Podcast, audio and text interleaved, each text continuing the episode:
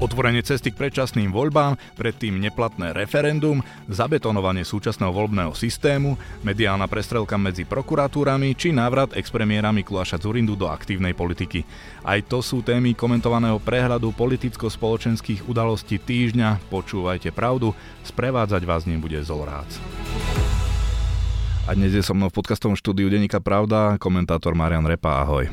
Dobrý deň. Parlament v stredu schválil zmenu ústavy v súvislosti s predčasnými voľbami.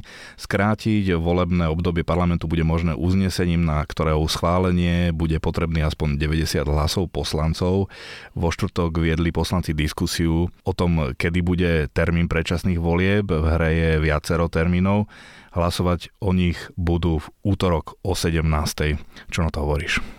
Tak poslanci zostávajú verní svojej tradícii, nechávajú si všetko na poslednú chvíľu. Jediné šťastie, že máme vlastne to ultimátum od pani prezidentky, lebo obávam sa, že by v tých diskusiách pokračovali až do leta možno. Takže to ich príjmalo k tomu, aby sa začali správať e, rozumne. No a ten samotný termín ja si myslím, že pre krajinu by nepochybne bolo lepšie, aby tie voľby boli ešte pred letnými prázdninami. Je na to viacero dôvodov, okrem samotnej legitimity vlády. Tam vidím hlavne ekonomické, ekonomické problémy. Príjmanie štátneho rozpočtu. Hlavne príjmanie štátneho rozpočtu, ale napríklad e, pani Brigita Šmegnerová, bývalá ministerka financí, upozornila aj na ďalšie, na ďalšie problémy, s ktorými sa bude tá krajina potýkať. Napríklad akým spôsobom budeme ďalšiu zimu riešiť dotovanie energii, respektíve či to dokážeme ešte utiahnuť. No a o tomto by sa malo debatovať my tu budeme mať tak povedať z 10 mesiacov bez vládie a budú sa riešiť úplne nepodstatné veci, žabomyšie vojny. Vieme, vieme si predstaviť asi, ako to bude vyzerať. Na jednej strane Igor Matovič, na druhej strane Robert Fico, čiže nejakú racionálnu debatu by som tu neočakával. No a tie vážne problémy sa budú odsúvať. Vieme, že aj ekonomicky Slovensko začína začína upadať, zaostávať a, a vrajím, skutočne ten kopiaci sa dlh, to bude, to bude vážne zdvihnutý prst pre tú ďalšiu vládu. Je jedna, jedno, aká bude. Čiže my by sme si zaslúžili, myslím si, že Slovensko by si zaslúžilo v danej situácii, aby povedzme tá vláda sa už mohla sformovať počas letných prázdnin, lebo zase počas letných prázdnin sa nebude nič diať, bude len kampaň ďalej prebiehať aby sa vláda mohla sformovať, aby mohla prijať rámcový nejaký rozpočet a začať sa baviť o nevyhnutných reformách. Vrajím, otázke energetiky, to bude kľúčové, pretože pred nami je aj ďalšia zima a my vlastne nevieme, čo máme očakávať. Ako vnímaš to, že tie koaličné strany, teda strany Bielej koalície presadzujú ten neskorší termín, čo si od toho sľubujú? Podľa mňa je to naivné. Oni očakávajú, že za tých niekoľko mesiacov sa im podarí sformovať silnejší nejaký blok, ktorý by mal šancu poraziť Fica. No, ja už som to tu viackrát spomínal, ale ja si myslím, že z ničoho nemôže vzniknúť niečo a preto vidím tie šance tých rôznych ehm, iniciatív dosť, dosť blede. Veď e, ďalšie strany a nové, nové projekty vznikajú, k tomu sa dostaneme. E, vrátim sa ale k tomu, že na dianie v parlamente reagovala aj prezidentka Zuzana Čaputová. Vyhlásila, že to, že sa o termíne predčasných volieb bude rozhodovať v samom závere lehoty, v ktorej mali o tejto veci poslanci rozhodnúť, je potvrdením toho, že Slovensko potrebuje predčasné voľby. Naďalej preferuje júnový termín konania predčasných volieb. Zopakovala však, že je ochotná naďalej akceptovať aj ten septembrový termín. Zároveň ale upozornila, že posunutie predčasných volieb na neskorší termín neznamená biankošek pre túto dosluhujúcu vládu a je pripravená kedykoľvek poverenie Eduardovi Hegerovi odobrať. Prezidentka je niektorými kritizovaná, že voči tejto dosluhujúcej vláde je málo rázna, že jej už mala zobrať poverenie a vymenovať úradnícku vládu O tom pravdepodobnom dôvode, prečo tak neurobi, sme sa už v predchádzajúcich týždňoch bavili. Ako vnímaš toto jej gesto? To, že im dala termín 1. február je podľa mňa úplne v poriadku. Na druhej strane faktom je, že, že je skutočne meka, pokiaľ ide o ten termín. Vzhľadom na všetky tie hrozby, všetky tie riziká, ktoré tu existujú, by mala, myslím si, viac nástojiť na tom, aby ten kompromis sa hľadal skutočne v tom termíne pred prázdninami. A to už je jedno, či máj alebo jún to bude, pretože, ako som hovoril predtým, bude, budeme skutočne mať veľa problémov. A tá vláda tak či tak nebude vládnuť. To, ne, nerobme si ilúzie. Eduard Heger nedokázal poriadne vládnuť, ani keď mal väčšinu. Hej, normálnu väčšinu. myslím tým ešte, keď bola súčasťou koalície SAS. No ako bude vládnuť teraz. On bude jednou nohou robiť kampaň, pretože ešte nevieme vlastne v akom subjekte bude a druhou nohou bude na úrade vlády, čiže z toho nič dobre nevzíde. Ako my tu máme chaos a ten chaos, chaos bude ešte viac umocnený. Čiže v tomto smere skutočne pani prezidentka mohla byť dôraznejšia, oveľa dôraznejšia a tlačiť na ten termín. Myslíš, že by s tým tlakom bola úspešná? Že by ich dokázala hrozbou vymenovania úradníckej vlády príjmeť k tomu, aby schválili ten júnový termín? Napríklad. Napríklad. To, čo si minule v tomto podcaste označil za nehoráznosť, sa stalo skutočnosťou. Parlament z iniciatívy Igora Matoviča a Olano zaviedol do ústavy úpravu, ktorá znemožňuje, aby sa základné princípy volieb do Národnej rady mohli meniť jednoduchou zmenou zákona o voľbách. Na zásadné zmeny bude teda potrebná ústavná väčšina, čo je 90 hlasov. Bez zmeny ústavy by sa nemali meniť voľby, ktoré prebiehajú podľa zásad pomerného zastúpenia ústava ponovom definuje, že územie Slovenskej republiky tvorí pre voľby no Národnej rady jeden volebný obvod. Argumentom, ktorý Igor Matovič opakoval, bolo, že by strany súčasnej opozície, ak by sa dostali k moci, zmenili volebný systém tak, aby mohla mať aj jedna strana s napríklad 40% vo voľbách ústavnú väčšinu v parlamente aj keď by podľa súčasného systému takýto nárok nemala jednoducho, že by si zabetonovali svoju moc. Ty si to už vtedy označil za lživé strašenie koncom demokracie. Kolega redaktor Dominik Hudko vo svojom článku Ako funguje maďarská parodia na demokratické voľby, ktorou strašil Matovič, opísal, ako Orbán dobrú myšlienku posilnenia regiónov v parlamente pokrivil tak, aby to vyhovovalo jeho najsilnejšej strane Fides ani to ťa nepresvedčilo o správnosti kroku Matoviča? Tak tak, základný problém je v tom, že Igor Matovič podsúva niekomu zlý úmysel, pritom on sám vlastne predviedol absolútnu svojvôľu.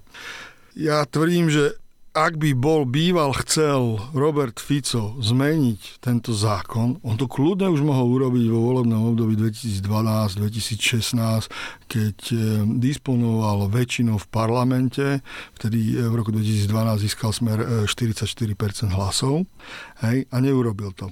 Poďme ale k tej vecnej rovine. E, rozdiel v tom je, že Smer e, na rozdiel od strany Olano je reálna strana s reálnymi štruktúrami. Ona je to aj najväčšia strana na Slovensku, má vyše 13 200 členov. Čiže oni sa dokážu prispôsobiť, myslím si, aj tomu systému, o ktorom hovoril pán Matovič, ale zároveň mi vyhovuje aj súčasný systém, lebo však aj oni majú silného lídra. Čiže skutočne mne to príde zo strany Igora Matoviča ako, ako strašenie. No a poďme vlastne k tým samotným systémom, k tomu kombinovanému volebnému systému. My máme jeden volebný obvod a pomerný systém. To, že máme pomerný, to je v poriadku. To aj v iných krajinách, v Česku, Polsku, Rakúsku, lenže nemajú jeden obvod, majú viacero obvod. V Českej republike máme 14 krajov, v Rakúsku sú spolkové krajiny a tak ďalej.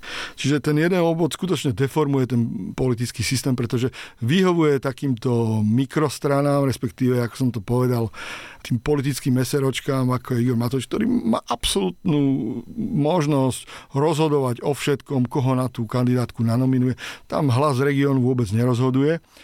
No a myslím si, že nejaká forma zmeny by bola prospešná. Však napokon vyše 20 rokov, 25 rokov už o tom hovoríme, že toto neblahé dedičstvo Mečiarovo treba zrušiť. No a k tomu samotnému Maďarsku. Ten kombinovaný systém v Maďarsku majú od začiatku, to treba povedať hneď od pádu komunizmu, si zvolili tento systém. Problém nastal, keď prišiel Orbán druhýkrát k moci a začal si ho upravovať vo svoj prospech. A vždycky je to ako vo väčšine vecí, diabol je ukrytý v detailoch. Hej? Pretože dovtedy to nikto nekritizoval do toho roku 2010 to bolo OK. On to potom pomenil tak, aby vlastne vďaka tým kompenzačným mechanizmom a, a ďalším veciam je to strašne komplikované na vysvetlenie, získal z tých 40, neviem, 4% e, alebo tak zhruba, ktoré získal vo voľbách, že, že mal ústavnú väčšinu. No, ale na druhej strane máme tu systém dosť podobný v Nemecku, v Spolkovej republike Nemecko, ktorý funguje už e, dlhých 70 rokov a nikto ho nekritizuje. Je to tzv. personifikovaný proporcionálny volebný systém, kde takisto e, volič má dva hlasy. Jedným hlasom volí priamo toho kandidáta v danom okrsku, tých je 299 a ďalší 299 volia z nejakej volebnej listiny. Ten drobný detail je možno v tom, že napríklad v Nemecku to nediskriminuje tie malé strany, ale naopak. Ak niekto získa ten direct mandát, ten priamy mandát tom okrsku, teda ak získa niekto tri takéto e, mandáty, tak sa dostane priamo do parlamentu, čo sa stalo v prípade postkomunistickej PDS alebo Die Linke v spolkovej e, krajine Berlín. Čiže Ale tam, dôležité ta, je, že napriek tomu, že tá strana, za ktorú kandidoval, sa nedostane do parlamentu. Áno, e, ak nedosiahne 5%, lebo majú to isté ako u nás, quórum 5%. Čiže, čiže my vidíme, že tu len drobné nuancy v nastavení môžu mať veľký vplyv, lebo ešte raz, nikto asi nekritizuje nemecký systém. Práve naopak, mnohými politológmi je tento systém chválený ako ten, ktorý najlepšie odzrkadluje vôľu občanov. Lebo jednak sú tie stranické štruktúry nútené mať kvalitných kandidátov aj v daných regiónoch a zároveň tá strana potrebuje aj toho lídra. To je nepochybné. Čiže týmto mixom by sa to dalo, e, dalo dosiahnuť. Otázka je, či by bola na to vôľa na Slovensku. Samozrejme, vrajím, zneužiť sa dá všetko. Zneužiť sa dá všetko a na Slovensku bohužiaľ častokrát sme svedkami, že sa zneužije to, čo sa zneužiť dá. Ja neviem, príklad poviem, solárna energia a jej využitie, ako sa to nastavilo u nás a ako sa to nastavilo postupne v Nemecku, že tie výkupné ceny klesali. U nás z toho vznikli oligarchovia a tak ďalej. Čiže vidíme tu skutočne jedna vec sa dá robiť dvomi úplne inými odlišnými spôsobmi. A problém ja vidím ešte hlavne tým spôsobom, ako, ako ten zákon bol prijatý. Tak 15. decembra prvýkrát vypustil taký pokusný balónik Igor Matovič o tom, že sa Smer s hlasom a republikou chystajú toto zmeniť. Hej. Nikde ani, ani, ani slovo o tom nepadlo a o mesiac a pol sa príjme ústavný zákon bez akejkoľvek diskusie. To je podľa mňa nehoráznosť. To je veľká nehoráznosť. Tak to sme už videli v podaní Matoviča niekoľkokrát, takýto postup. Ale preto sa aj znovu pýtam, že potom, či nie je naozaj na mieste lepšie zabetonovať to, čo tu je, ako riskovať to, že sa to zmení na niečo horšie. No len v našich podmienkach, kde nemáme doteraz, by som povedal, normálne strany, kde vidíme, že posledná dekáda priala týmto politickým meseročkám, tak vlastne my zabetonujeme tento stav. Že tu budú môcť ľudia, politickí eskamotéri ako Igor Matovič, si budovať kariéru na tom, že on si založí stranu a cez Facebook a sociálne siete to bude sítiť, hej, a on nebude mať jedného jediného človeka v regiónoch. No je to rozdiel, keď má smer 13 200 členov, neviem koľko má hlas, ale tiež má nejakú členskú základňu. A keď tu sú nejakí 4 a pôvodne poslanci, teraz ich je tuším 40, no tak ako Pardon. Naposled sme sa rozprávali ešte pred konaním referenda. Hovorili sme o tom, že pre nespokojnosť a vyčíňanie tejto vlády referendum už nie je len o mobilizácii voličov Smeru a republiky, ale že môže byť aj úspešné, teda platné. Napokon sa to nepotvrdilo a platné nebolo na mobilizáciu voličov opozície a v podstate aj koaličných politikov, aby sa dohodli na zmene ústavy a otvorení cesty k predčasným voľbám, to však zrejme poslúžilo všakže. Nepochybne. Videli sme Roberta Fica okamžite po referende, ako vyhlásil, že keď vás toľko to príde k voľbám, bude to v poriadku. A áno, on to veľmi dobre vie, lebo to je ten spomínaný rok 2012, keď Smer získal 1,1 milióna hlasov. Hej, to bolo zhruba v tej 44%. To bol zatiaľ najväčší úspech Smeru. Čiže Robert Fico vycítil tú príležitosť a ja si myslím, a to bude ďalší dôsledok predlžovania tejto agónie, ak budú ešte niekoľko mesiacov návyše pri moci a budú robiť také veci ako doteraz, no tak Robert Fico to bude zase len využívať, to mu vlastne nabíjajú.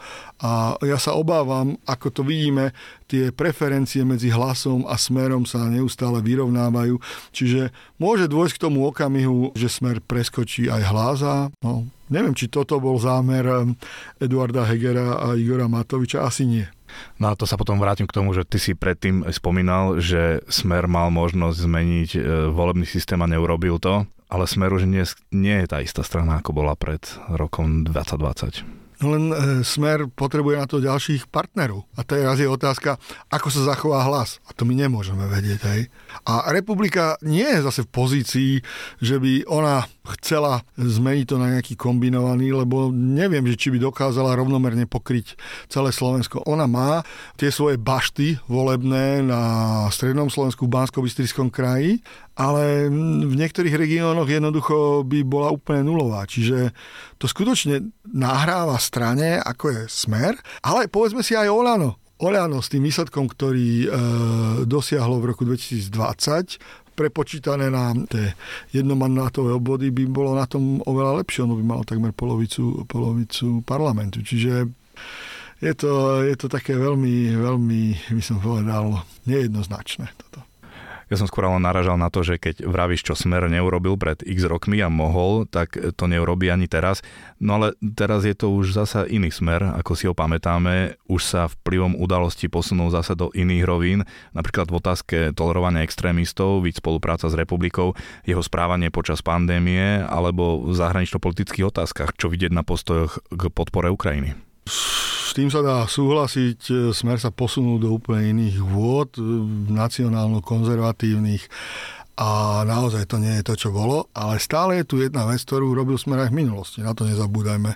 On mal dve tváre. On mal jednu tvár pre svojich voličov, druhú pre zahraničie a vedel rozprávať tie dve isté veci. Tam skutočne stojí otázka, či by si Robert Fico, tak ako Vladimír Mečiar v Zlatej Itke e, v roku 94 povedal, že teraz my zvalcujeme všetko. Ale to my nemôžeme vedieť. To my skutočne nemôžeme vedieť akože v danej chvíli. Ja si myslím, že tento chabý pokus Igora Matoviča, ak by si to Robert Fico povedal, pretože tá demokracia sa dá okliešťovať rôznymi spôsobmi Vidíme to v Maďarsku, že, že vlastne nejakým spôsobom oklešťujú médiá, akademické slobody na vysokých školách a tak ďalej, súdnictvo, justícia. Čiže tou salamovou metódou sa dá dosiahnuť ten želaný cieľ. Len vrajím, nepodsúvajme niekomu niečo, o čom ani len v náznakoch ten dotyčný nehovoril. Keď už sa bavíme o smere, tento týždeň mal úrad špeciálnej prokuratúry tlačovú besedu po ďalšej 363 zo strany generálnej prokuratúry, ktorou pomohol poslancovi sme rodina Martinovi Borgulovi.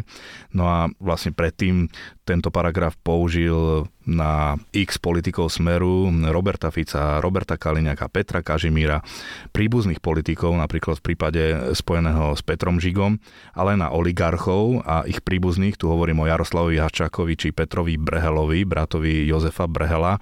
A predtým tento trend začal samozrejme konkurzným právnikom Zoroslavom Kolárom a bývalým šéfom SIS Vladimírom Čolinským. Lipšicov úrad teda zdôraznil, že generálna prokuratúra pod vedením Maroša Žilinku pri rozhodovaní o 363 rozhoduje inak pri politikoch a ich nominantoch a inak pri politicky neexponovaných a nie vplyvných ľuďoch. Zároveň sa ohradila, že prokurátorky generálnej prokuratúry pomáhajú obhajobe v profilových prípadoch, ako je spomínaná kauza Vladimíra Pčolinského alebo Dušana Kovačika, Petra Košča či Miroslava Výboha aj na súdoch, čo je mimo ich kompetencie. Súdy mimochodom na ich námietky napokon neprihliadali. Generálna prokuratúra označila tieto tvrdenia za klamstvá, no na druhý deň Lipšicov úrad predmetné dokumenty zverejnil. Ukazuje sa teda jasne, ktorá zložka prokuratúry klame a ako vnímaš túto prestrelku vo svetle toho, čo sa deje v politike? Tak už dlhodobejšie je zrejme, že generálna prokuratúra robí v tom zmysle nad prácu. A to, ako v minulosti argumentoval generálny prokurátor, že tých prípadov je menej, tak to, to vôbec nie je relevantné, pretože sa ukazuje, že on si práve účelovo vyberá tie hrozienka hej, a, a, a práve tam tú svoju možnosť využíva. Čiže mala by tu opäť začať nejaká diskusia, lebo zase zazneli tu aj e, hlasy právnikov, ústavných právnikov, ktorí tvrdia, že je to OK. Že je to, je to možno len momentálny stav, keď to takýmto spôsobom robí pán Žilinka, že vlastne niečo takéto potrebujeme. Akože tento inštitút, že by mal zostať zachovaný. Že by mal zostať.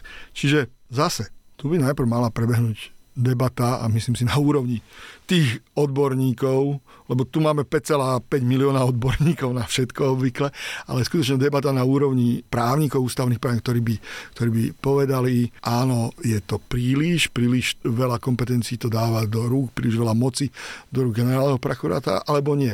Ja sa obávam, že to zase dopadne tak, ako všetko na Slovensku, že žiadna takáto debata nebude, a nejaká 90 to je jedno aká bude, si povie, že tak ideme to zrušiť, koniec. No a čo by si povedal tým poslucháčom, ktorí vlastne nie sú právne vzdelaní, nevyznajú sa do toho, jednoducho je to pre nich zložité, ale možno ten prístup komunikácie niečo naznačuje. No tak to je, to je nepochybne zvláštne, keď na tých tlačovkách vlastne sa novinári ani nemôžu generálneho prokurátora Maroša Žilinku nič pýtať, klásť mu žiadne otázky. Tiež, tiež si tým určite veľmi nepomáha. Ale myslím, že toto je už ako tak povedať, pod čiarou. Podstatné sú, sú skutočne všetky tie kauzy, ktoré za relatívne krátke obdobie, čo je vo funkcii, nám tu vyskakujú jedna po druhej. Konec pracovného týždňa nám priniesol aj nový politický projekt na politickú scénu. Ex-premiér Mikuláš Zurinda predstavil tzv. modrú koalíciu. Ide o zlúčenie jeho pripravovanej strany Modrý Európska ľudová strana a strany Spolu. Zurinda tiež povedal, že rokuje z KDH, ale rozhovory ešte uzavreté nie sú. Keď sa hovorilo o tom, že Zurinda obchádza osobnosti a politikov a že sa snaží o nový projekt, vďaka ktorému by neprepadli hlasy, politológovia aj komentátori varovali pred tým, aby sa postavil do čela tohto projektu práve on, že to môže celej myšlienke uškodiť. Na otázku v piatok na tlačovej besede, či má ambíciu byť lídrom strany, odpovedal, že uchádzať sa síce nechcem o nič, ale neuhnem. Ako na teba teda zapôsobilo prvé vystúpenie ex-premiéra Zurindu po tých x rokoch, kedy bol mimo aktívnej politiky? Dvomi slovami, bola to taká zmeska noblesia a arogancie, by som až povedal. No a no bol to ten starý Zurinda, akého sme poznali, aj v tých odpovediach e, redaktorom.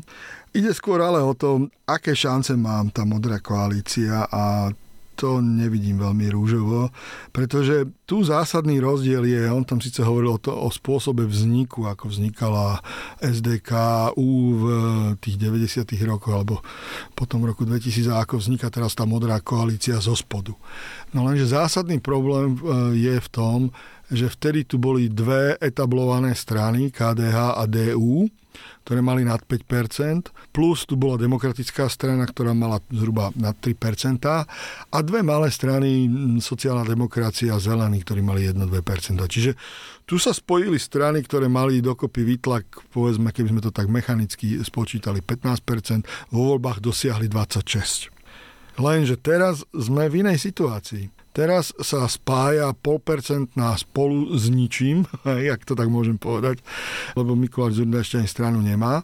No a zároveň tu stojí bokom KDH, SAS a ešte aj PS. Čiže tu sú tri strany, konzervatívno-liberálne, ktoré majú svoje štruktúry, majú svojich predstaviteľov a ja vidím jediné, čo sa môže stať, že naopak Mikuláš Zurinda bude kanibalizovať na týchto stranách. Že vlastne on im zobere hlasy.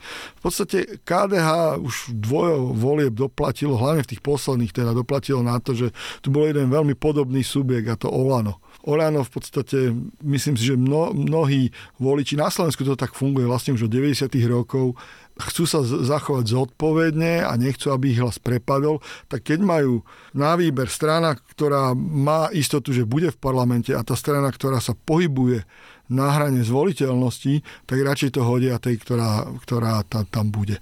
A vlastne takto sa aj KDH nedostalo v uplynulých voľbách do parlamentu a obávam sa, že to isté môže nastať aj teraz. Čiže vlastne žiadny efekt to nebude mať, aby neprepadol ani jeden hlas, skôr naopak, zase 4% e, hlasov pôjdu, tak povediať, poslansky povedané do ľuftu.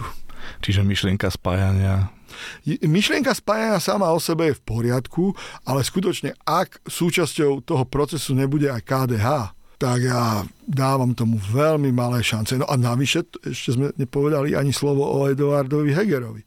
Netušíme, že s akým programom alebo s akým smerom sa vlastne pohne on, lebo stále zostáva na pôde Oľano, aj keď neustále hovorí, že 70-80% je už viac menej rozhodnutý, že, že odíde no tak možno v najbližších týždňoch budeme múdrejší. Tu si vybavujem, prepáč, tu si vybavujem fotografiu, ako sedí na sneme spolu spolu s Mikulášom Zurindom, práve Eduard Heger. Áno, takže ja chápem jednu vec, že ten nový subjekt, tá modrá koalícia, potrebuje ako soľ silného lídra. Miroslav Kolár pri všetkej úcte tým silným lídrom nie je. To je skôr šikovný možno technokrát, ktorý rozumie politike a, ta, a tak ďalej. Mikuláš Zulinda bohužiaľ je natoľko skompromitovaný, že on nemôže byť lídrom e, za žiadnych okolností. Možno tí ľudia, čo sme ich videli na tej tlačovke, tí mladí, si, si vlastne nepamätajú Mikuláša Zulindu spred 20 rokov, ale to jednoducho nejde. Tí, čo si pamätajú, tak ako silne pochybujem, že ho voliť budú. Čiže tu by možno Eduard Heger mohol zohrať nejakú úlohu, ale keď sa tak nad tým zamyslíme, je to smutná vizitka, že Eduard Heger, ktorý je slabý premiér, ktorý nedokázal sa postaviť ani len Igorovi Matovičovi, by mal byť teoreticky lídrom nejakej novej strany. No, to nie je veľmi dobrá perspektíva do budúcnosti. Čiže tak či onak, ja si myslím, veľkým úspechom toho subjektu by bolo, keby získal 5%. To, to bude obrovský, obrovský úspech, pretože vidíme skoro v každých voľbách je skupina sklamaných voličov, takých tých pravicovo-centristických, ktorí hovoria, nemám to komu hodiť, ja neviem, komu budem. A vždycky sa našlo niekto, nejaký subjekt, ktorý vznikol, či už to bol SOP Rudolfa Schustera, tak to ešte nebolo až také pravicové, ale potom ANO, SAS, sieť za ľudí, a stále vidíme, že to, ako ten scenár sa opakuje. Počiatočné nadšenie, preferencie vyzerajú niekde nádejne dvojciferné, no ale nakoniec vo voľbách sú radi, že prelezú do parlamentu ako naposledy Kiskovci. Hej. Takže zásadný rozdiel je v tom, že v roku 1998 sa demokrati spájali, lenže teraz je situácia odlišná a Mikuláš Zurinda bude tie iné subjekty alebo tých voličov požierať. Ty si to už naznačil. Ako sa podľa teba Mikuláš Zurinda vysporiadal s otázkami na kauzu Gorila, ktorá mu a jeho SDK fakticky v roku 2012 zlomila krk? On v jednej odpovedi, neviem, či to bol teda priamo on, ale spomenul, že tú kolu na Vazovovej predsa pil Fico a nie Zurinda. Zároveň ale keď dostal otázky na to, aby sa vyhranil voči Bubeníkovej, ktorá vlastne bola tá funkcionárka na tom fóne národného majetku, tak e, spomínal prezumciu neviny. Tak e, on to by som povedal e, tak slangovo sa snažil odpálkovať preč, že však tie nahrávky vznikli za mojich ministrov, oni to umožnili, ale potom už neboli moji ministri a kde sa stratili za Kaliňáka a tak ďalej. No je evidentné, že má svoje maslo na hlave a pokúša sa to takýmto spôsobom nejak zahrať, zahrať do autu, im odpalkovať to na iných, ale ono sa mu to bude vrácať ako bumerang. Neustále, neustále, neustále. Preto si myslím, aj jeho vyťahovať na verejnosť bude veľmi kontraproduktívne to už nie je skutočne ten Mikuláš Zurinda v roku 98, ktorý sadol na bicykel a obišiel celé Slovensko. Je rok 2023. Toľko k týždňovému prehľadu politicko-spoločenských udalostí. Komentátor Marian Repa, ďakujem ti za rozhovor. Ja ďakujem za pozvanie a poslucháčom želám pekný víkend.